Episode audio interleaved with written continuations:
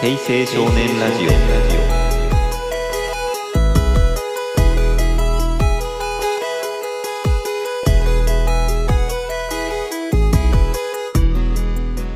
はいということで、えーちょっと牛尾と虎の感想っていうものをネタバレありで語っていければと思うんですがここからまあ終わりまではちょっと牛尾と虎のネタバレありきで喋っていきますので牛尾と虎まだ読んでるんだよとかですね、まあ、これから読む予定があるっていう方につきましては、まあ、ネタバレ避けたいという方もいるかと思いますので すみませんが、えっとネタバレを避けたいという方につきましてはちょっとスキップしていただければと思いますので、えーご了承いただければというところで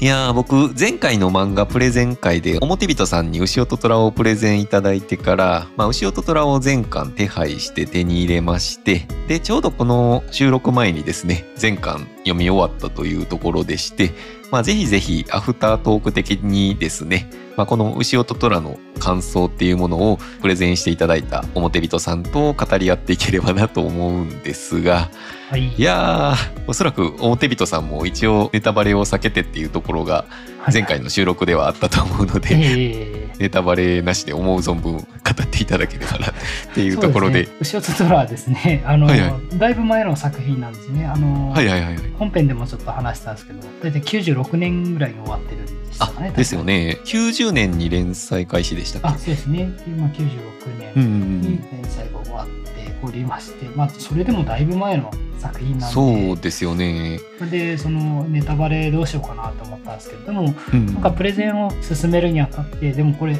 読んでみたいなって思う方がもしかしたら結構いらっしゃれば嬉しいなと思って途中から、あはいはいはい。ネタバレは ちょっとやめとこうって思ってあなるほど。なるほど喋り出したんですね。うんそしたらあの喋ってる時にその船右衛門さんをはじめ反応がすごいよくってあこれはいはいははい。どれだけネタバレなしで話すかみたいなのは結構頑張ってやったんですけど、も平成少年ラジオ。ういかがですか一旦通して読んで。そうですね、まあ、まず年数っていうところで上がった6年間の間にこれだけの濃厚な話を一気に駆け抜けたんだっていうびっくりがまずありましたね。っていうのもベルセルクが 30年連載してるのにまだ41巻だっていう話をしてたので牛尾と虎は逆にすごいスピードで駆け抜けたんだなっていう感じのそのうん。6年間でこれだけのものを書き上げたんだなっていうところでの藤田和弘先生のまず経緯っていうのが一つあったかなというところとあとやっぱり読み終わった後の第一印象っていうのがはい、もう本当ストレートな少年漫画だったなというかはいはいはい。僕って大人になってからこう少年漫画に触れる割合っていうのがやっぱりかなり減っちゃったっていうのはあったんですよね。うんうんうん。漫画そのものは大好きなので今でもいろいろ読んではいるんですが大人の文脈っていうものがどうしてもあるのでどうしても共感性の高くなる作品っていうのが青年漫画というか、まあ、それこそ前にも紹介した「ベルセルク」であったりとか、まあ、サラリーマン漫画の課長島工作とかですね、まあ、そういった方向にシフトしてなかなか少年漫画を読む機会っていうのがほぼなかったので、まあ、そんな中ですね、まあ、本当に王道の少年漫画っていうものに久々に触れたというのもあってうん。その独特の少年漫画特有の文脈っていうのがうんうん。一周回ってすごく新鮮に感じたっていうかそういうところがまずあったんですよね。ははは独特の少年漫画らしさっていうのはどういう感じだったんですか？まあ、まず少年漫画のフォーマットって第一に表現に制約っていうのがあると思うんですよ。まあ、例えばあーはいはいはい。恋愛的な要素を書こうと思ったら青年誌とかだとまあ直接的なちょっと描写とかも制限なしで書けたりするものはいはいのやっぱり後ろのトラとかって少年漫画なのでどうしてもそういった描写も制限されてまあどちらかといえば精神的な例えば恋愛的要素でもやり取りがベースになるというかはいはいはいはい。朝子とか真由子とかっていうヒロイン的ポジションのキャラとかとの恋愛要素っていうのもどこかピュアでストレートというか、あくまで少年少女であるわけなのでこう甘酸っぱい感じっていうのが、にやっぱりこの年になってみると非常に可愛らしく見えるというかなんかちょっと親目線入るようなみたいなところが 若干あったというか、うん。確かにですね、うん。すごいピュアですよね。そうそこが逆にまっすぐですごくうん。刺さったなっていうのはありましたね。ああそうですね、うん、僕が好きなシーンはあの悟りっていう心を読めてしまう妖怪との戦い。目を借りまくる。そそうですそうです。ミノルっていう男の子のために飛行機事故で目が見えなくなってしまってその子を保護することに保護するはいはいはいはい。ちょっと守ってあげる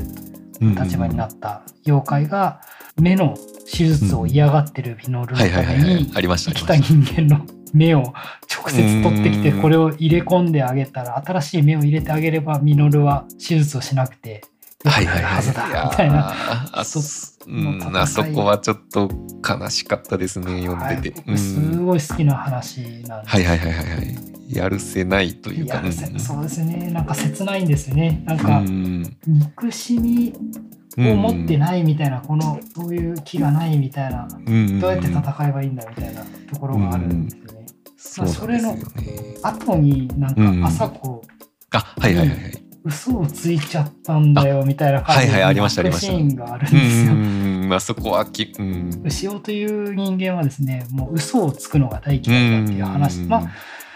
その悟りっていううん悟りの話うん。自体もそういうテーマでやってるんだろうなって思ってます、うん冒頭もなんか牛尾は嘘をつくことが嫌いだっていうところからちょっとエピローグがはいはいはいはいはいでその嘘をつくつかないっていう話が大きなテーマになってるんですけど、うんうんまあ、その嘘をついちゃった。しょうがなくすごい嘘をついちゃったっていう。う、んでこうね朝子の胸の中でこう泣くシーンっていうのうがありましたありました。あれはう。んでもあすごいピュアだなって思いましたね。なんか。そうなんですよね。なんか牛尾っていうキャラクターがそこで初めて弱みを見せたというか、なんかそれまで本当に本当に直球で今まで信念に従って行動してきたのが、まあある、種嘘をつくっていう自分の意に反することをうん。あえてそのまあ文脈的にやらなきゃいけなかったっていうのはあれどそれがやっぱり自分の信念と矛盾してたっていうところでそのやるせない気持ちがうん。そのようやく朝子っていう存在に対して弱みとして出せたっていうところで、うん。なんか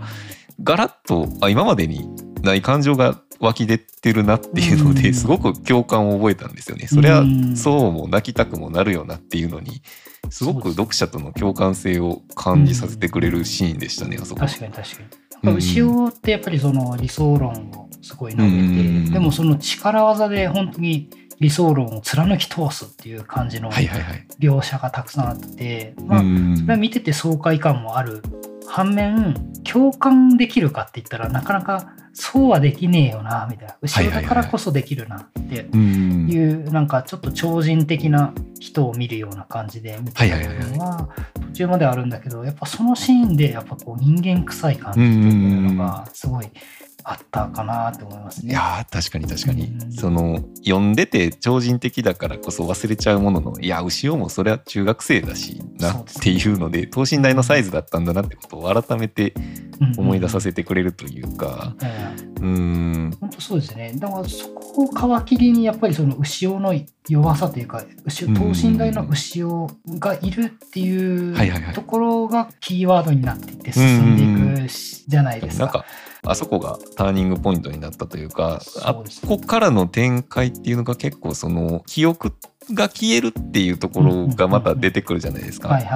朝子ともいい感じにちょっとなりつつある中で、そこで記憶が牛尾の記憶が全員から消えてしまうっていうよううですね。あれショッキングな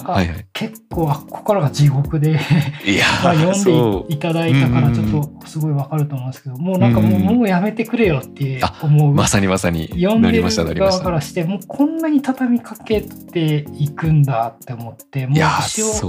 う、うん。牛を取り巻く最悪な状況がうん次から次へ起こっていくんですよね。いやーあれがそう結構読んでてこう精神にくるというか。うーんなんか牛尾とやっぱ同調しちゃうんであの読み手目線からすると、うんうんうん。嘘やんっていう 感じになりましたね読んでて。そうですね。ただ僕やっぱりああやってちゃんと落としてくれる漫画すごい好きなんで。やっぱ人間ってやっぱ人生生きてて絶対谷ってあるじゃないですか、うんうん。もうどん底に落ちるような。なんかそういうところをしっかり少年漫画的に描いてくれたっていうのはもう本当にまさにそこも王道と言える描写の一部かなと思ってて。そうですね、うん。この谷があったからこそそのカタルシスというか。あまさにまさにそこからそれをどう畳みかけるんだとかそうですね。どう解決するんだっていう。うん。畳みかけ方がこの作品がすげえなっていや思ったんですねそうそうそこようやく分かってなるほどってなりましたね。やっぱ読み終わって。なんか見いや見事だなと思って、その記憶を消したことからの絶望で、う。ん絶望によって悪名のものが強大化していくんだけど、はいはいはいはいはい絶望の先にあるのが獣の槍が砕け散るっていうところなんですね。でも砕け散ってなければ、費用あの頭の中に住み着いてる妖怪を殺すことはできなかったんですよね。はいはいはいはいはい。なんかそこら辺もそうこれだったからこうなるみたいな、うんちゃんと布石としてしっかり機能していたというか。そうですね、粉々になったからこそせその日本中に散らばってその日本中にいるその牛尾と虎に縁があった人たちはいはいはい。の元にちゃんと届いたっていうのがすごい。あそこはしびれましたね。その最初こう朝子の頭の中にあれが貫いて思い出すみたいな。はいはいはい、あれ「きはた!」ってあそこね鳥肌の立つ シーンの一つじゃないですか。で僕最近似たような経験したなって思ったのが、まあ、ちょっと前なんですけれどもええ「アベンジャーズ」のエンドゲームっていうまあネタバレはしないんですけどあの作品群もうん。似たような感覚が得れるんですよ。へー最後まであの全作品しっかり見るとですね。うん「きたー!」っていうような、うん。この感覚アベンジャーズとか出る前に藤田和弘先生やられてたんだなっていうのをまず最初に思いましたね。ああなるほどなるほど。うん、すげえって思いました。うんななんとなくこう推測でも話すんですけど、うん結局その今までこう縁のあった人たちが最はい後こう助けてくれるっていうシそーンがう。あるんですよね。その助け方がなんかそれぞれまさにまさに。それぞれのやり方で助けてくれるっていうのがすごいこう胸を打つ描写だなって思っていて、はいはいはいはいはい。まあ、直接戦える人たちはその現場に。駆けつけてくれるし死んでいった人たちは。冥界の門をあの鞘が開いうんて、うんでそこから助けてくれるところもありますよね。うんうん。取りこぼしがないですよねあ本当にこれ思ったんですけれどもあそうそうなんですよなんか振ってた布石のすべてが回収されてるというか例えばキョーラとかいたじゃないですか。はいはい、あのかませ犬かなって思っちゃいますよね。そうあいつどうなるんだろう？どこ行っちゃったんだろうって思ったらしっかり最後でちゃんとうんうん。蹴りをつけてるというあかあ、そうそうですうね。んはいはい。これでいいのかみたいな感じで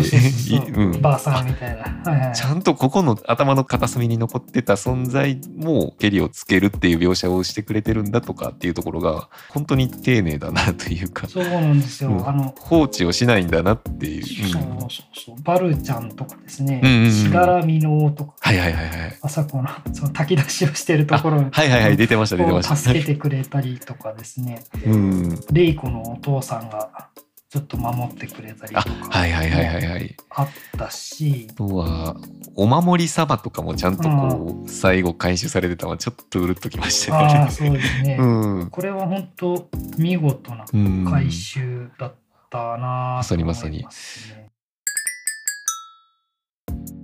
あとは印象に残ったのはあそうだなやっぱヒョウっていうあヒョウさんですね。そうキャラも最後しっかり仇討ちをするじゃないですか。いや、これが僕はすごい好きで、もう本当ネタバレありだからいいですけど、はいはいはい。最後、お帰りなさい、あなたっつって、うんうんうん家にうん。帰るんですよね。はいはいはいはい。これが救われたなって思うんって、せめてもの。そうなんですよね。巻末に藤田和弘先生のインタビューみたいなのがちょっと残ってたんですけれどうも、ん登場人物は全員幸せになりましたってちゃんと書いてるんですよね。でそれはもしかしたら死を伴ってるかもしれないけどただそれでも無念は残さずに死んでいってるんだって考えると、まあ、それも一つの幸せの形だよなっていうのを思ったりして、ううんん、だからもしかしたら生き残らずに死んだキャラクターもいるもののかといってそれが不幸ではないっていうようなところで最後藤田先生がコメント残されてたのはちょっといいなって思いましたね。うん、うん、最後の怒涛の展開はもう本当にしびれましたね。全部今まで得てきた経験とかもこう生かしていくんですね、うん、なんかシュムナとかはなんか心を細くせよみたいなはいはいはい、はい、シュムナと初戦だった時は着物やりが効かないみたいな話で、はいはいはいはい、で徳野のあのおっさんがあのガソリン積んだトラックでガーンでぶつかって封印するんですけどこれ最後自分が学んだことで冷静になって殺したりしてるんですね。霧は散るモンスター確かに確。なんかちょっと修行界的な描写の部分であったことがちゃんと回収して生きてるっていうのがいいですよね。うん、そうですね。なんか技量さんも笑ってたよみたいな、うん、はいはい。はいいやなんかちょっとした描写ですけどなんかそれが救いになってるというか、うん、そうそう読んでる側もすごいいいなって思うし、うん、すごいだからこそ読後感がいいというかであとはなんだろうなやっぱり全編を通して一番しびれたのは、うん、そのまあ表人さんもプレゼンの時におっしゃってましたけどこの漫画バディものでかつ、うん、まあ、牛尾と虎のお話だっていう話されてたじゃないですか。やっぱり僕その中でも特に物語全編を通して一貫してるのが、これ虎が牛を食べる物語だったんだっていう一言に尽きるなっていうのがあったからと思って。てそう。そうなんですよ。なんだろうな。序盤かな？なんか虎が牛を食べようとするのってこういわゆる建前だったというか。実際のところ最初は本気で食おうとしていた虎も、まあ、徐々にそれが建前になっていくというか、まあ、最初は本当に本気度があったけど、まあ、ちょっとずつ、まあ、緊張感がなくなっていって、まあ、しかもまあ物語の構造上、まあ、虎が牛を食ったらまあそこで終わっちゃうんで、まあ、読者としては読んでる途中で、まあ、それって結局永遠になされることがない。形骸化された概念として、まあ、僕ら読者も自然とそれを受け入れて物語を追いかけていくっていう構造になっていたはずなのに、終盤最後ですよ。虎が牛を食うなんていう概念は遠の昔に僕も忘れてた頃に、もうもう食ったさっていうコマが、これはいやびっくりしましたねこれ、えマジかって。虎が牛を食べるっていう物語の根底がここで回収されたんだっていう、うん、いやこれは久々に名シーン中の名シーンですねこれは。びっくりしましたこれはマジで。久々にこんなに漫画読んでしびれたのは本当に恐るべきシーンですねいやこれはすごかったです本当。もう食ったさって。マジかってなりましたねもう。もう十分もらったんですよね後ろから。うん。その 食うっていうのがその物理的な体を食べるっていうことでなくて、もうそれまでの経験とか全てを集約して、もう食ったさって。で塵にこうなっていくみたいなもうカタルシスというか。そうですね。いやあれを当時96年にリアルタイムで体感できてたんかって思うと。いいなってなりましたね。いやこれはやっぱりその当時読んでてもものすごい話だなとは思ってましたけどね。本当に改めてねこのシーンをまで読めて、うん、こんな物語に出会わせてくれて 本当プレゼンいただいてありがとうございます。いやいや もうこれ藤田和弘先生の あれなんですけどもう最後のうんとか本当に涙なしでは見られないっていう感じ。白面のものに同情しそうになるシーンもあるんですよね。その読んでる人間からしたら白面のもののその出生とかもなんか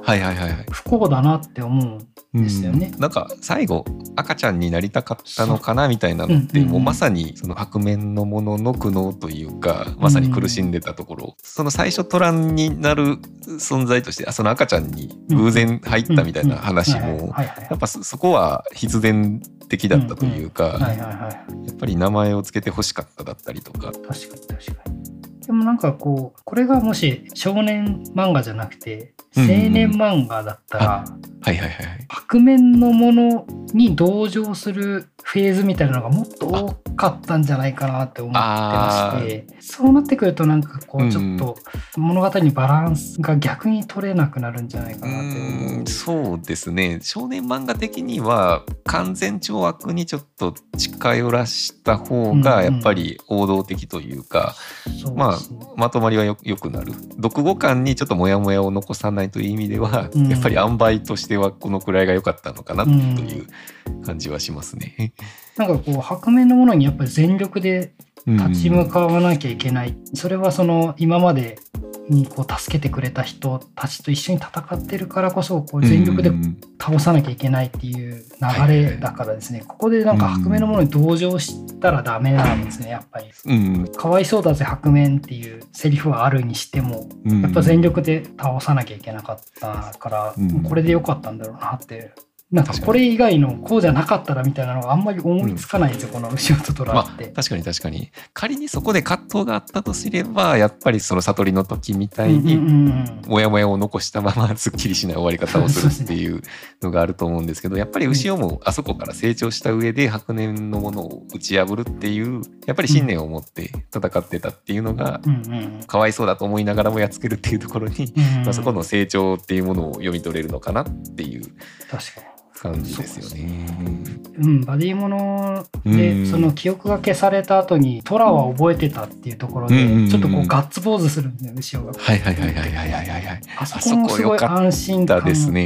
たるやっていうのと、でそっからのトラを一回突き放すシーンがあるじゃないですか流れ兄ちゃんを殺してしまって。殺しちゃったのかみたいな感じで、あばよ化け物っつって足で蹴るっていうシーンがあるんですよ。このなんかこう 谷底まで本当に落ちきるところの支えになってたんですね、うんうん、あの虎が覚えてたから。でもそこからやっぱり谷底を持ちなきゃいけない。でも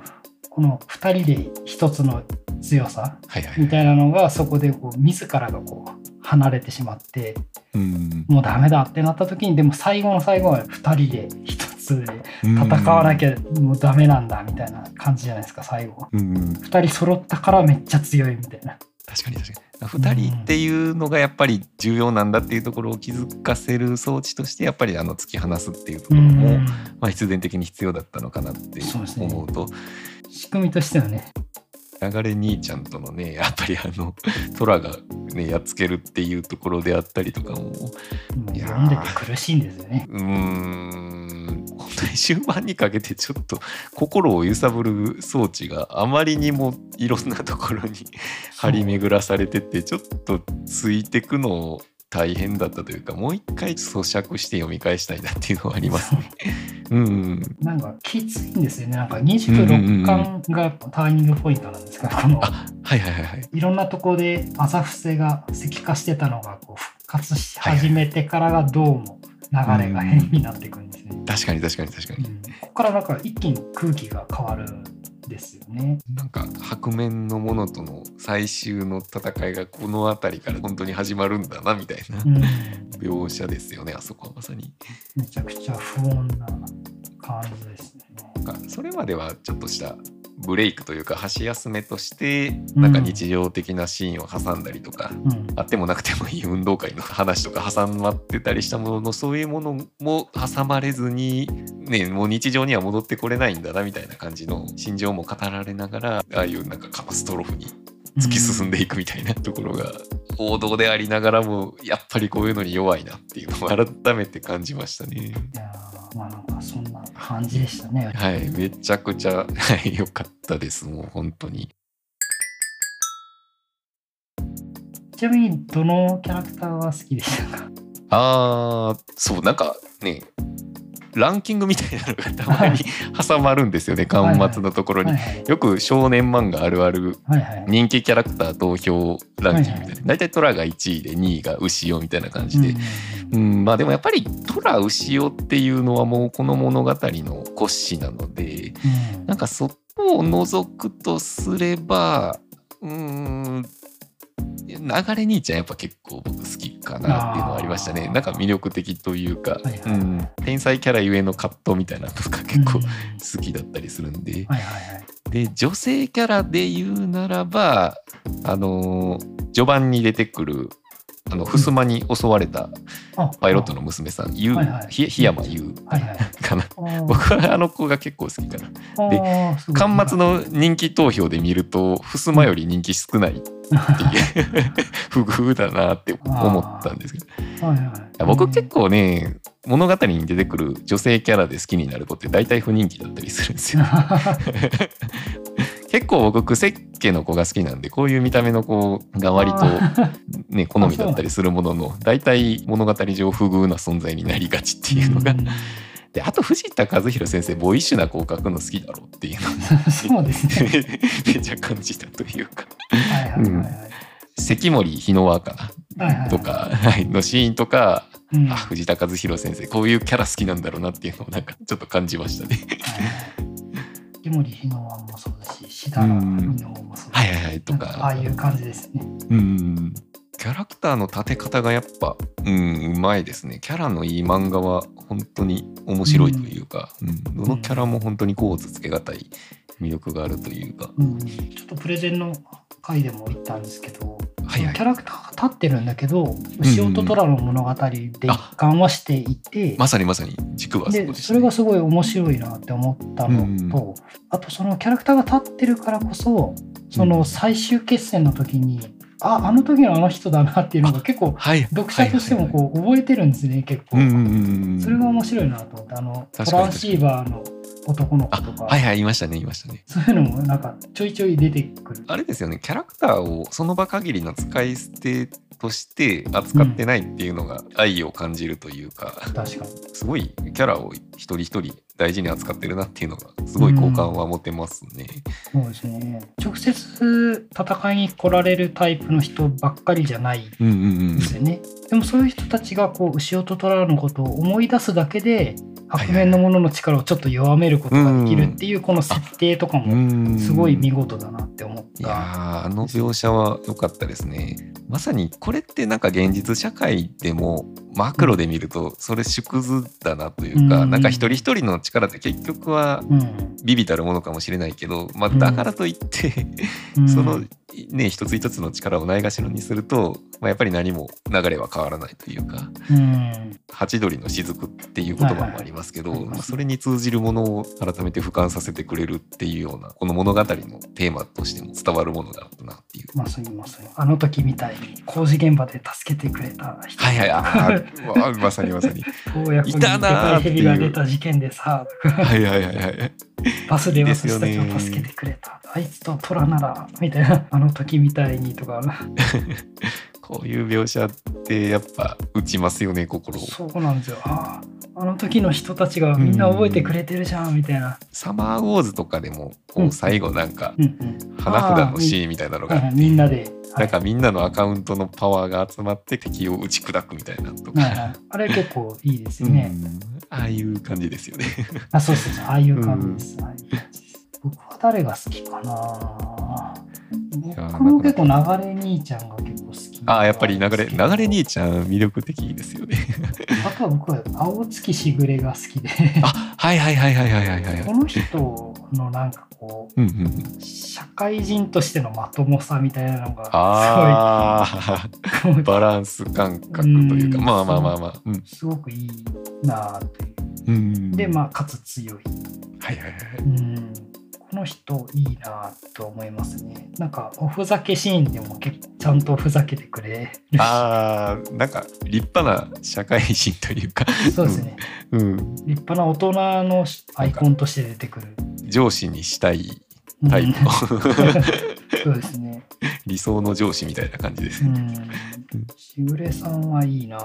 うん。ちなみにあのあれでも外伝の部分、はい、外伝ついてましたついてました。あの最後は外伝一冊分がもう丸々18巻に収録されてるんですね。はいはい、じゃあ青月しぐれの若い頃みたいなのも。あでありましたありましたありました。こんだけやさぐれてる人がこういう人格者になるんだなってとこも含め。そうなんですよね。なんかそこの回収も外伝でしっかりされてるんだっていうのとか、うん、地味にクリスマスの話とかもね。そうですねなんか。意外と外伝にいい話が詰まってるんだなっていうのが良かったですね。いやーなんか愛されてる作品だなっていうのもすごく納得がいきましたね。うん。どんな世代にもおすすめできるというか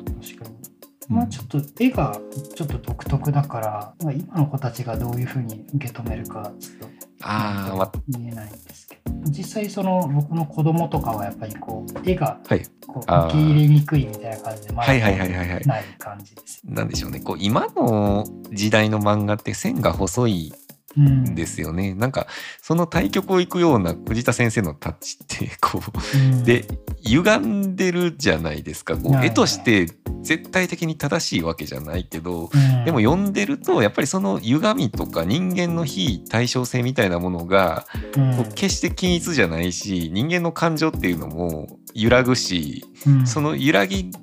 がまさにこの歪みの線にこう乗ってるんだなっていうところを考えると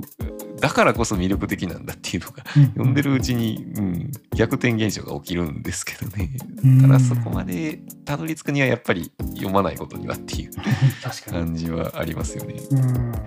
絵として安定してくるのも十何巻とかそれぐらいですし、はいはいはい。まあ、序盤とかはやっぱりちょっと荒削りなうん感じはしいますねやでもこの荒削りな感じが勢いあってねやっぱ魅力的ですけどね。確かに語るとしたらなんだろうな僕が好きなエピソードはあはいはい、はいまあぜひ。悟りの話も好きなんですけど、うんうん僕がまあ最終章とかを除いて、はいはいはい各エピソードみたいなやつで一番好きなのは次元鉄道っていうはいはいはい。あのあ青森トンネルの中に。青函トンネルの話が、はいはいはい。これがものすごい好きあです。はいはい。ちょっとネクラではい。コミュニケーションが苦手な子が出てくる。そうです。この子、野村ですね。で、その問題の強羅がはいはい紛れ込ん。でてっていう話で、最後山を縫い止めなきゃいけない時はいはい。に、そのみんなが助け合わないと、うんうんうんうん。その最後の先進核っていうやつをできないんですけど、はいはいやってましたね。あの手をつないで。はい。障害が残るかもしれんみたいなちょっとあれちょっと読んでていや自分やったらこれいけるかなっていうのをね 問いかけたりしましたうんね。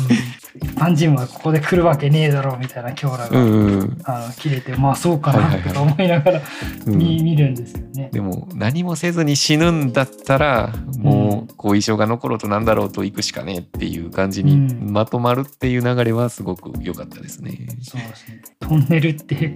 いつかは抜けるんだぜってこのシンプルなはいはいはいメッセージですね。あこの誰でも知ってるじゃないですか。雨はいつかーはいはいはい止むとか、はいはいはいはい。トンネルはいつか抜けるって、もう当たり前すぎてうんうん。もう言い尽くされたメッセージだけど、これだけ説得力のあるシーンでこはいうや出してくる感じが牛尾と虎だなって思うんうん、ですよいやそこですよね。やっぱ牛尾と虎の魅力ってなんかそりゃそうだろうってことを圧倒的説得力でそれまでの文脈とともにこうまさに槍のように突き刺してくる。っうん、まさに。ていうのがもう毎回のエピソードでの魅力というか、うん。毎回本気なんですよ、この人たち。うんうんうんうん。すげえなと思いますね。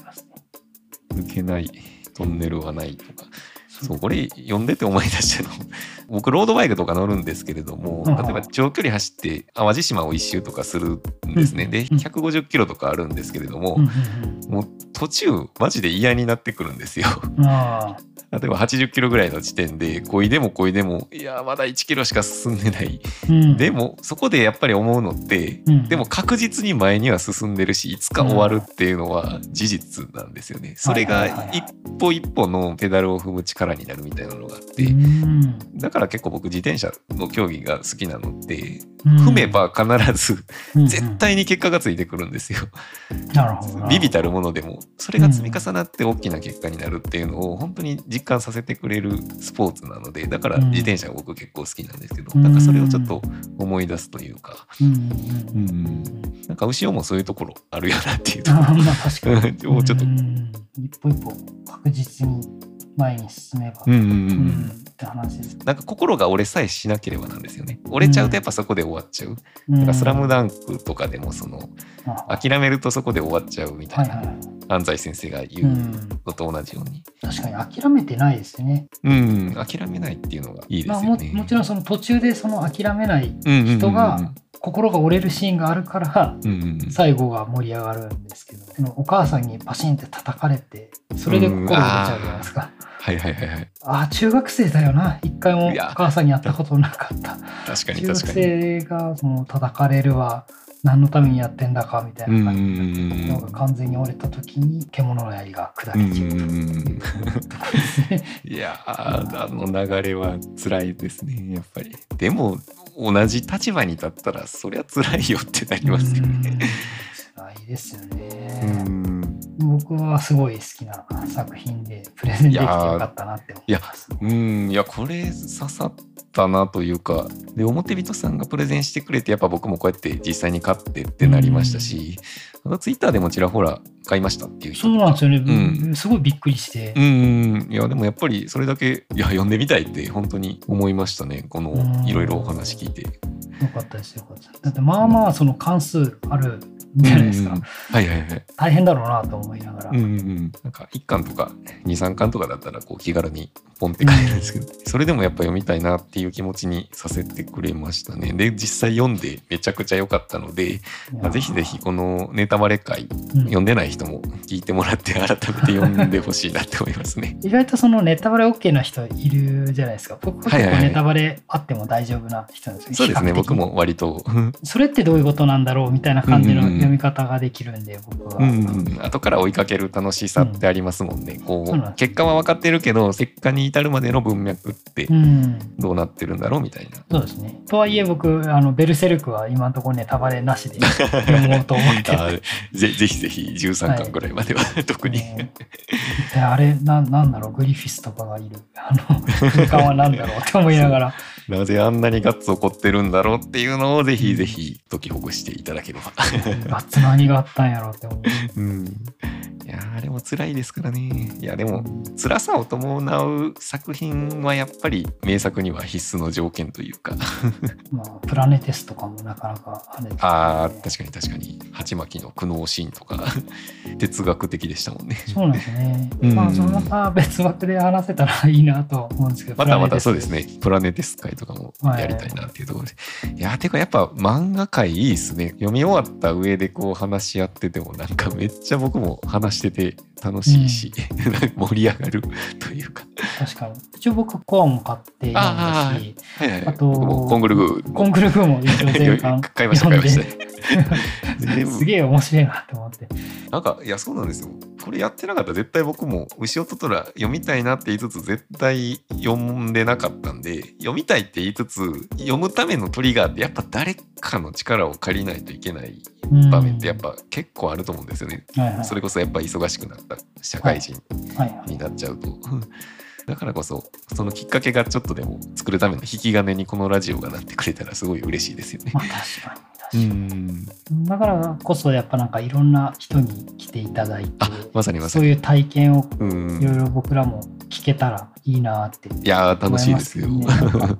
僕らが一回やったテーマでもまだ来てない人たちだとどんな感想を抱くんだろうとか、ね、